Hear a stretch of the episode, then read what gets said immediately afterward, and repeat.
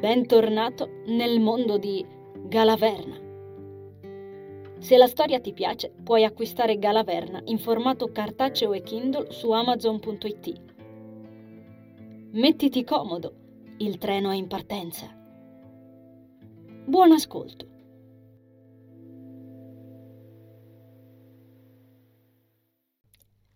Quando riaprì gli occhi, stavolta la sensazione di trovarsi in riva al mare non gli piacque per niente. Dennis ingoiò uno strillo, insufflò aria sentendosi soffocare e scalciò via un notevole quantitativo di sabbia, spingendosi via dall'acqua che gli aveva raggiunto le caviglie. Il cielo non era ancora illuminato dall'alba ed un leggero lambire della luce si attardava sul cielo buio, ancora addormentato e intorpidito dalla notte. Rotolò sul bagnasciuga, inzaccherandosi gli abiti. Si sedette col fiato corto, riprendendo gradualmente contatto con la realtà. Era madido di sudore, eppure aveva freddo. La sua chitarra, che sembrava nera, così immersa nel buio, galleggiava nel mare poco più avanti, come una zattera abbandonata e sfinita. Per la prima volta in tutta la sua vita, Dennis sentì di avere paura dell'acqua. Quando se ne rese conto, scosse la testa, stropicciandosi gli occhi e dandosi dell'idiota. «Finiscila», borbottò tra sé, mentre le onde gli rumoreggiavano attorno nel solito pispigliare misterioso. «Vatti a riprendere quella chitarra». Eppure aspettò che l'alba lambisse la spiaggia, colorando gradualmente la bassa marea. Non avrebbe saputo spiegarsi il perché, ma quel giorno l'arrivo del sole gli parve insolitamente lento. Lo attese seduto nella sabbia, stringendosi le braccia infreddolite. Non era strano anche quello. Di solito moriva dal caldo quando si svegliava sulla spiaggia. Non quel giorno, a quanto pare. Aveva la mente annebbiata e un mal di testa esasperante si accompagnava ad una strana pesantezza sul cuore. Scacciò dalla mente l'immagine dell'indifesa minuscola sagoma del bambino che volava oltre il parapetto, avvicinandosi all'acqua. Non si mosse. Gettò uno sguardo alla chitarra, che galleggiava in tutta calma davanti a sé. Se non si fosse sbrigato, avrebbe dovuto raggiungerla a nuoto, ma solo pensare di immergersi in quel momento gli trasmetteva un particolare sconforto. Intinse un piede, rabbrividendo. Fredda. Si condusse verso la chitarra, facendosi largo nell'acqua e scoprendosi a pensare: per favore, non mangiarmi. Una richiesta tanto divertente che lo fece quasi ridere.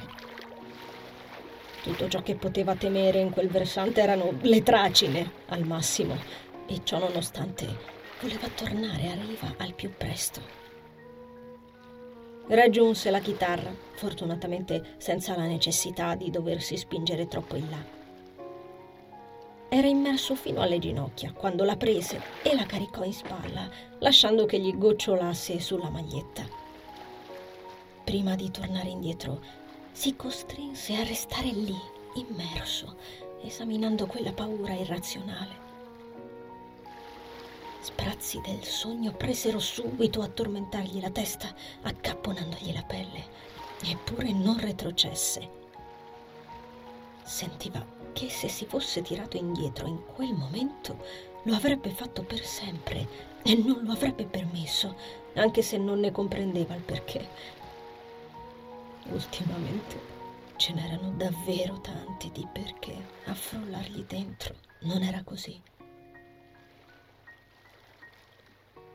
Restò lì, fino a che le gambe non si scaldarono, fino a che il mare non tornò a sembrargli il vecchio amico di sempre, dolce e accogliente. Poi voltò le spalle e si diresse a casa. Poche ore dopo Carmen sbirciò fuori, sbadigliando. Il cielo era grigio, ma essendo soltanto le dieci del mattino, sperava che il tempo si rimettesse per ora di pranzo. «Oggi fa freschetto, eh?» disse stiracchiandosi quando Pietro entrò nel salone, rumoreggiando sui rollerblade. Il ragazzo, snello e pallido, la fissò in un'espressione incolore, con i riccioli di quel biondo fastidioso rubato al padre, imbizzarriti dalla corsa. Il solito sguardo freddo e quegli stessi occhi verdi che le appartenevano arrivarono a calciarle lo stomaco. Il ragazzo non rispose. Scrisse qualcosa sul blocchetto appunti, lo ripose nella tasca della divisa, allineò un paio di bicchieri già dritti sul tavolo lì a fianco e sparì, filando via sui pattini.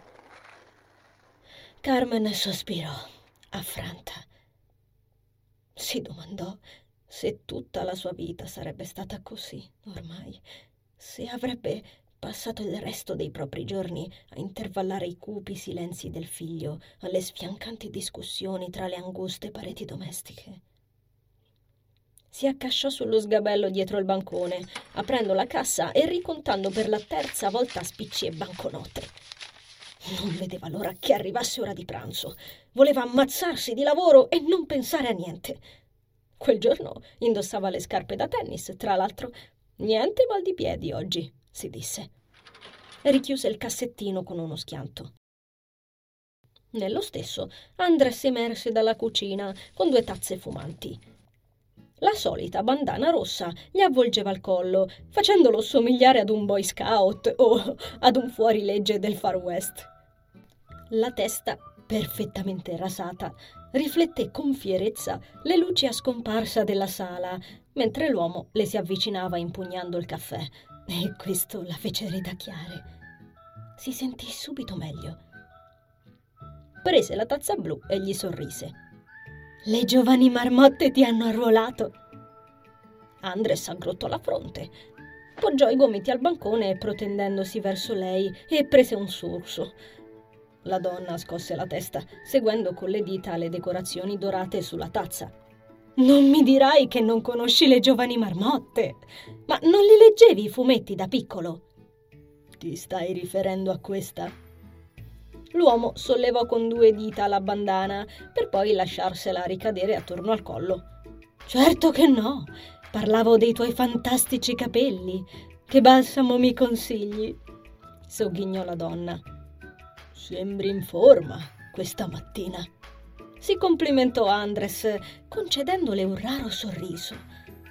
Quel volto mutava completamente quando l'uomo sorrideva, e così, vicino a lei com'era, proteso sul bancone con i muscoli che poteva indovinare sotto il tessuto della sua t-shirt, le provocò uno di quei guizzi di eccitazione che la facevano arrossire come un adolescente. Prese la tazza con mani esitanti, ma era bollente. La poggiò di fronte a sé. Um, «Abbiamo prenotazioni oggi, vero?» disse poi, cercando di svincolare la sua mente in qualsiasi altra direzione che non fosse quella di acchiappare l'uomo per la maglietta e... «Qualcuna», annui Andres, mentre Carmen avvampava di vergogna a quel pensiero. «Gli ormoni sballati», si ripeté la donna. «Saranno gli ormoni, maledetta menopausa!» L'uomo passò dietro al bancone con lei, non migliorando affatto le cose. Si rimboccò le maniche fino al gomito, scoprendo la stretta bendatura. Con mani coscienziose aprì il registro e sfogliò l'elenco di nomi, mentre Carmen evitava di guardarlo in viso. La donna si schiarì la voce, facendosi spazio con quanta più grazia possibile per uscire dal cantuccio. Andres, con una lieve sorpresa nello sguardo, sollevò gli occhi su di lei. «Che ti prende?» domandò semplicemente. La solita perspicacia disarmante. «Cosa? Niente! No, nulla! Io...» La donna si interruppe, sentendo la frase spegnersi in gola, soltanto sentendo il sibilo dei rollerblade di suo figlio farsi largo sulle mattonelle. Lo seguì con lo sguardo, esaminando quei movimenti sinuosi che sistemavano piccoli dettagli impercettibili nel salone.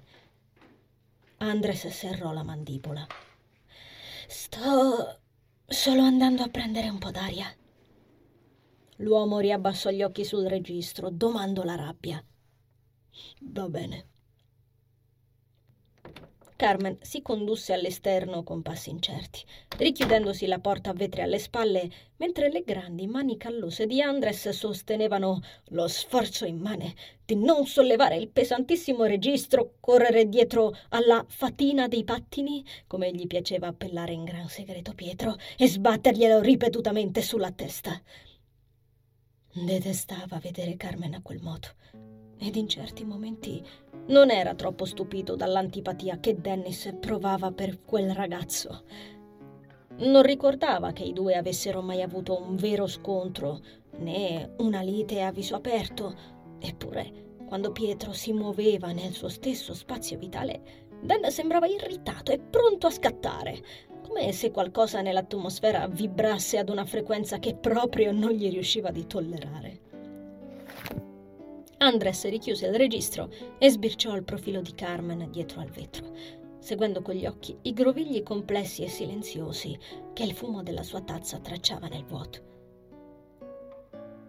Poi, come gli succedeva ogni giorno da qualche mese a quella parte, percepì il solito misterioso ronzio nell'orecchio, come una frequenza dritta da un altro mondo.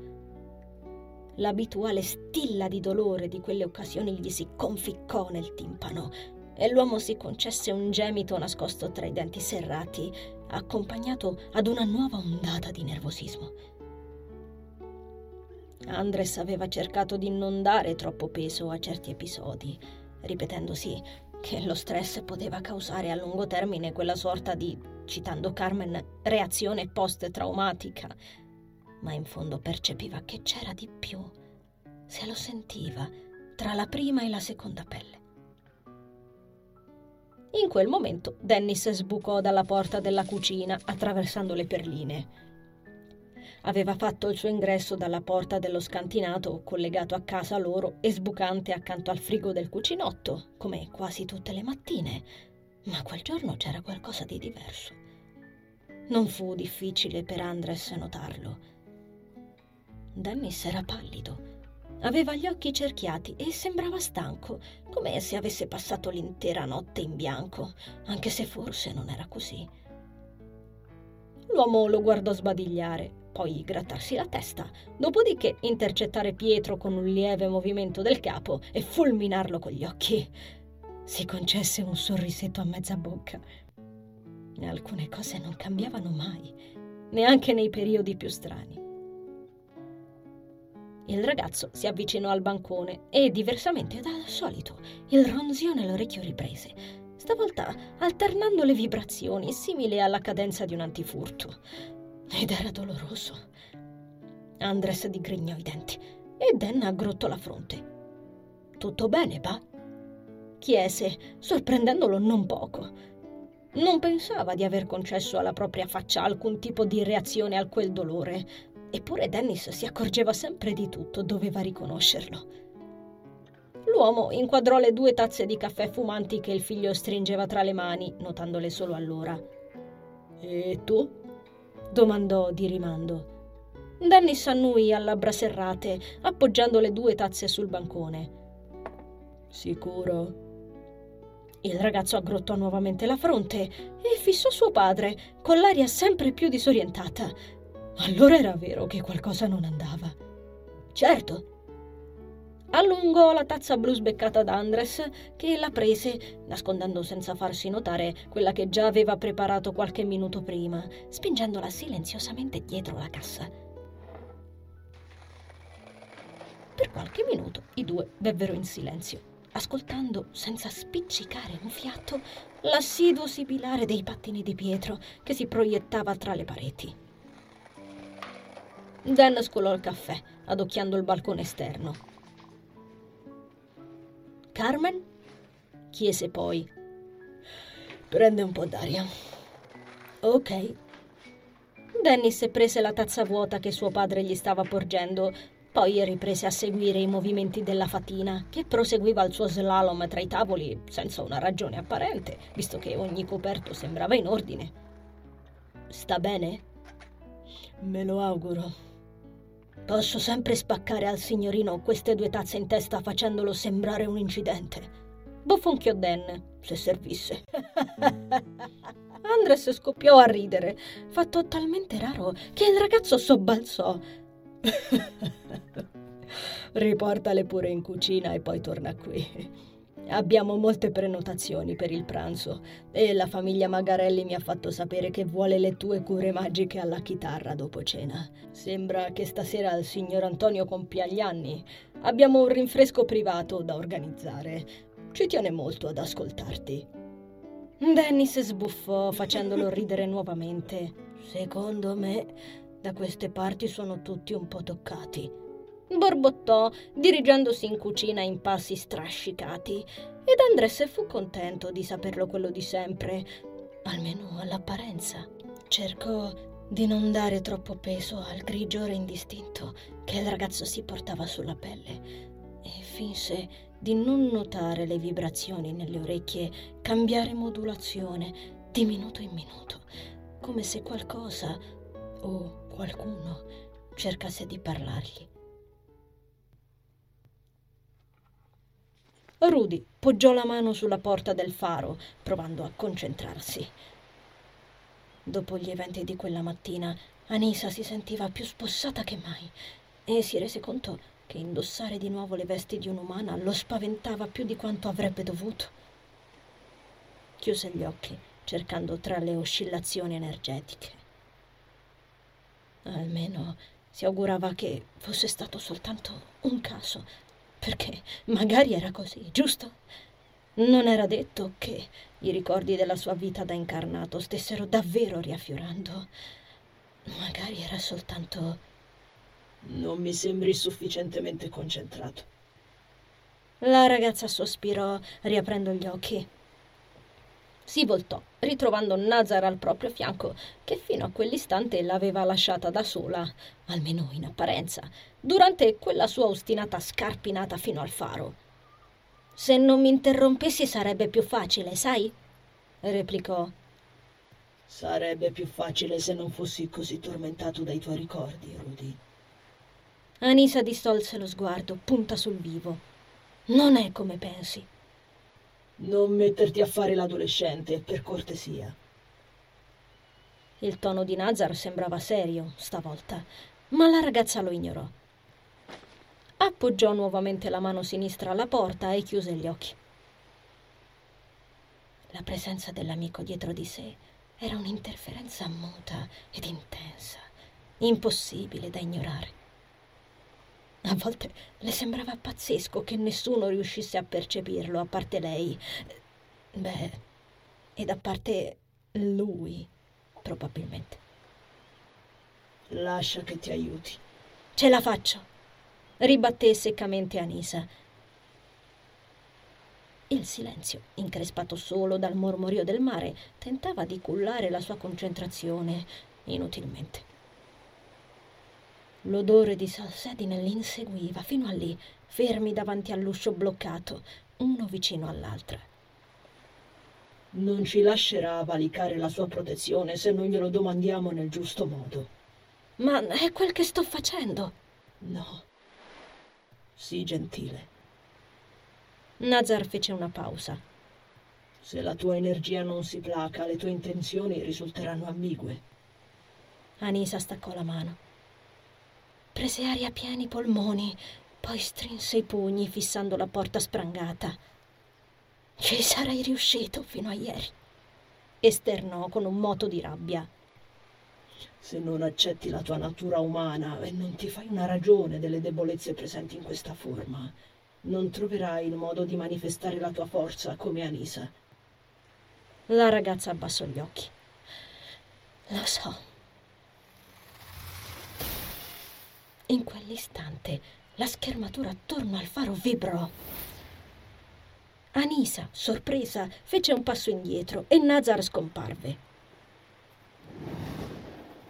L'aria intorno alla struttura tremò, come se il faro emanasse calore, e per un istante l'energia fu così schiacciante che Rudy fu convinto di percepire le rune staccarsi dal suo corpo fisico per strapparlo via da lì e porlo al sicuro, ma non accadde, non quella volta.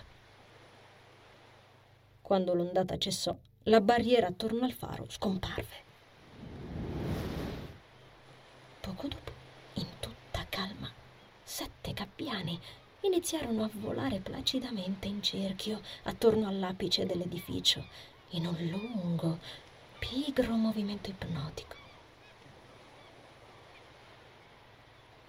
Soltanto rimanere a guardarli faceva sentire stanchi. Anisa fissò l'andirivieni dei gabbiani, incapace di staccarne gli occhi, e percepì il corpo farsi pesante e ricadere all'indietro senza che potesse farci niente. Nazar riapparve alle sue spalle, sostenendola con un braccio. La ragazza si riebbe. Come stai? Cos'era? Cos'era questo? Sussurrò lei, strofinandosi il volto. Ciò che succede di fronte alla magia del guardiano se la tua parte spirituale e la tua parte trasmutata non si presentano allineate tra loro. Anisa deglutì, sentendo la pelle accapponarsi. La porta di fronte a loro si aprì con uno schianto metallico, spedendole il cuore al galoppo. Nazar si girò a fissare Rudy. Te la senti? Devo... Anisa sospinse la porta prima che Nazar potesse ribattere. Il distacco che provò rispetto all'esterno, entrando nella struttura, fu simile ad entrare in un'altra dimensione e fu sorpresa di notare che l'interno del faro era buio rispetto a quel che si era aspettata. Solo in quell'istante afferrò, avvertendo nitidamente una forte magia attorno a loro, che quanto aveva intorno non sarebbe stato accessibile ad un comune essere umano. Comprese solo allora che la barriera che l'aveva stordita non fungeva soltanto da protezione, ma generava l'illusoria immagine di un comunissimo faro sia all'esterno che all'interno, per chiunque fosse passato di lì. Perciò, si disse, non era neanche molto distante dalla realtà l'idea di vagare in una dimensione diversa. La porta si richiuse alle loro spalle e nello stesso momento una miriade di luci blu, simili ad uno stormo eccitato di lucciole, apparve nel buio, agitandosi tutt'attorno. Anisa trasalì, non avendo percepito la presenza di quegli esserini.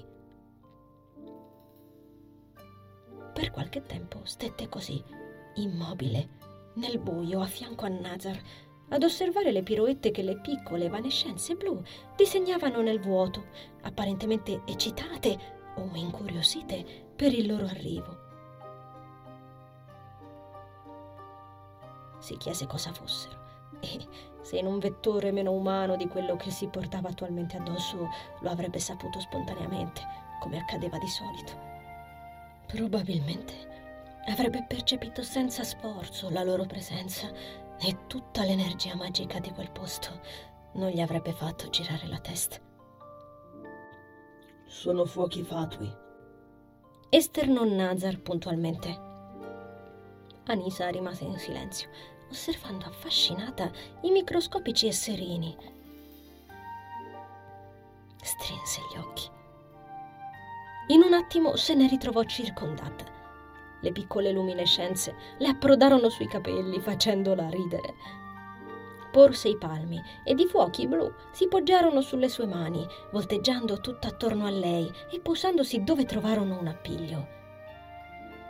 Nazar osservò il volto di Anisa, illuminato ad intervalli da quelle luci, attendendo che la ragazza si accorgesse di un particolare che a lui era divenuto chiaro da molto tempo prima di entrare nel faro. Alla fine lei parlò. Non sono fuochi fatui qualsiasi. Le sembrò di percepire in Nazar un sorriso. No, niente affatto. Sono Anisa si avvicinò agli occhi la piccola fiamma baluginante con il cuore in gola. Arith. A quel nome i piccoli fuochi ardenti si staccarono dalla ragazza e si agitarono nell'aria. Anisa seguì le loro danze con gli occhi, percependo una profonda tristezza farsi largo in lei. Sono... sono davvero loro? Sì. Il volto di Nazar si increspò appena. La ragazza deglutì. Sono rimasti rifugiati qui per tutto questo tempo. Non tutti, purtroppo, ragazza mia. La voce che tuonò all'improvviso sopra di loro la sorprese, portandola a sollevare lo sguardo nelle tenebre. Era stata potente, roboante, un po' come ascoltare un tuono, ma allo stesso tempo gentile, avvolgente e rassicurante, e echeggiava ancora dentro al faro. La prima cosa che squarciò il buio fu un singolare nucleo dorato, simile ad un minuscolo sole, che incominciò ad irradiare l'intero spazio, proiettando lunghe ombre sulle pareti. La sua energia, nonostante quelle modeste dimensioni, era straordinaria. Senza esitazione i fuochi fatui si avvicinarono alla fonte di luce, volteggiando in cerchio e formando una spirale man mano che risalivano nell'oscurità. Lo spettacolo era ipnotico e l'energia sembrò aumentare. La testa di Anisa girò più forte e barcollò, ma non cadde. Nazar le strinse comunque un braccio. Rudy. Sto bene, posso farcela. Infine, ogni cosa fu immersa nella luce. Il nucleo luminoso si ergeva al centro del faro, nell'apice più alto, ed i fuochi fatui rimasero attorno ad esso più brillanti che al loro arrivo. Coraggio, non restatevene là in basso. Interloquì rimbombando la voce misteriosa. Salite. E proprio nell'istante in cui Anisa, sconfortata, rimirava le numerose scale che salivano a spirale verso l'alto, i due si ritrovarono in cima, come quando Nazar li teletrasportava altrove. La ragazza gemette, accasciandosi, e Nazar la sorresse senza un fiato. La magia di quel piano era pulsante, nulla che un umano potesse sopportare.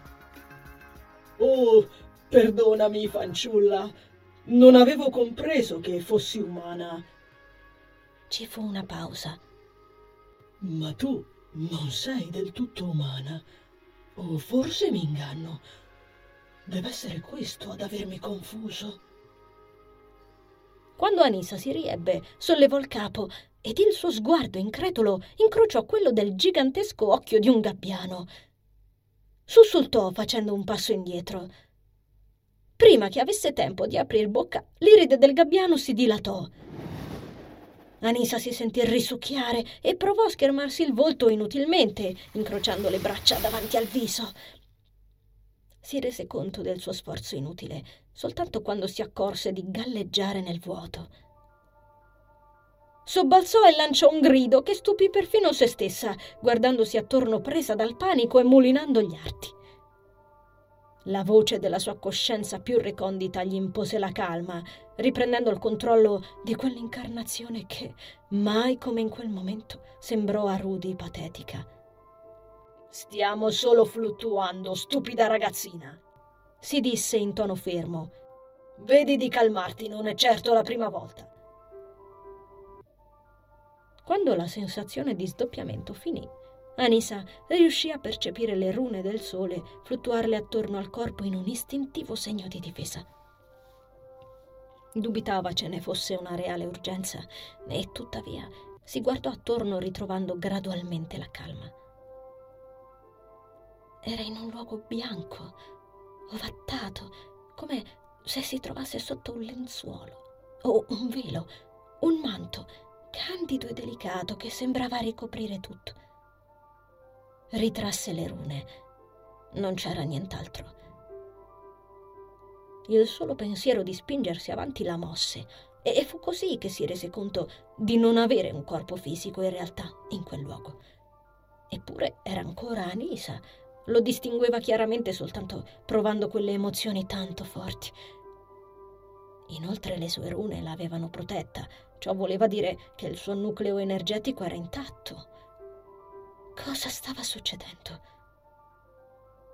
Solo cogliendo un nitido bagliore energetico, dorato e accecante, apparso improvvisamente dal nulla, tanto intenso da ferirgli gli occhi e così denso di energia da agitare nuovamente le rune attorno a lei comprese. Si trovava nella dimensione bianca. Non era riuscita a riconoscerla subito, ma d'altro canto non ci tornava da secoli. La sorpresa riuscì ad annichilirla per qualche istante, riempiendola di domande. Impossibile. In nessun modo avrebbe potuto trovarsi nella dimensione di Nazar. Oh, beh, non più e non ancora. Allora cosa diavolo stava capitando? Quando Nazar apparve accanto al nucleo energetico, che fino a quel momento aveva vagato confuso nel nulla e dal quale aveva chiaramente percepito fuoriuscire pensieri confusionari come «Dove sono?» e ancora «Sono morta?» Quindi una donna? Aveva avuto la sua conferma. Eppure non c'era ragione per la quale Nazar dovesse trovarsi lì ora. Non aveva bisogno di rigenerarsi, stava bene. Lo chieggiò scambiare un dialogo che vibrava di amore, affetto o qualsiasi altro sentimento analogo con il misterioso nucleo energetico femminile, ritrovandosi in un nuovo dedalo di interrogativi. Non poteva essere qualcosa che stesse succedendo in quel momento. Quel fatto la prese con fermezza. No, non stava succedendo in quell'istante. Apparteneva al passato?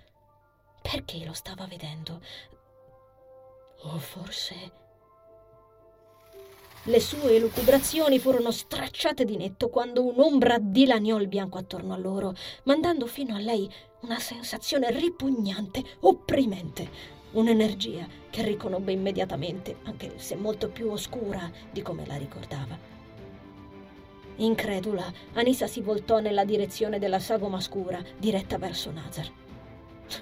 Voleva il nucleo, si disse la ragazza. Ovviamente. Quando il bianco venne squarciato di netto dall'ombra nera, Rudy non fu sorpreso di vedere sopraggiungere chi si era aspettato, con gli artigli protesi verso la piccola luce dorata, i canini scoperti e gli occhi fiammeggianti di odio e fame. Banjuk!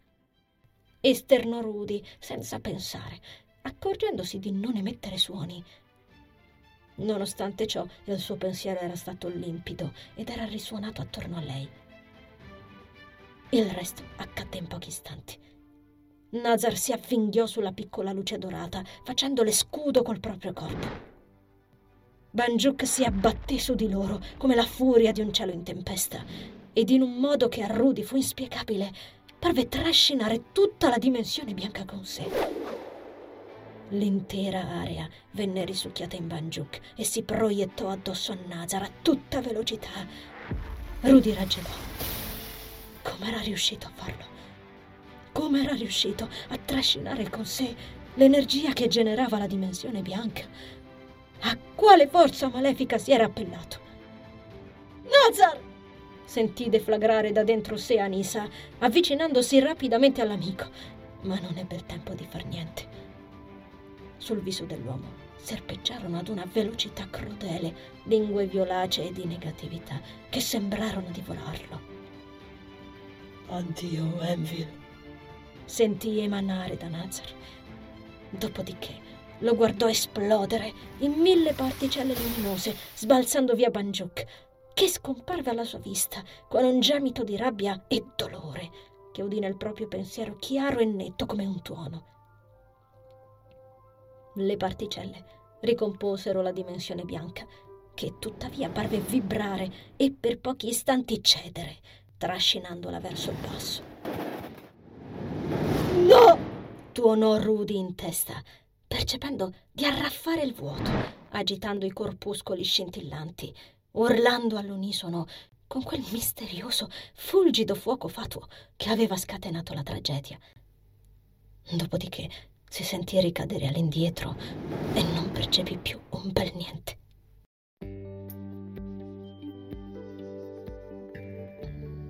Caro viaggiatore, grazie per aver ascoltato l'episodio. L'avventura continua il prossimo venerdì con l'uscita della nuova puntata. Ricorda di iscriverti al podcast ed attivare la campanella per non perderti le novità. Ti aspetto sempre qui. Conservo il tuo biglietto. A presto!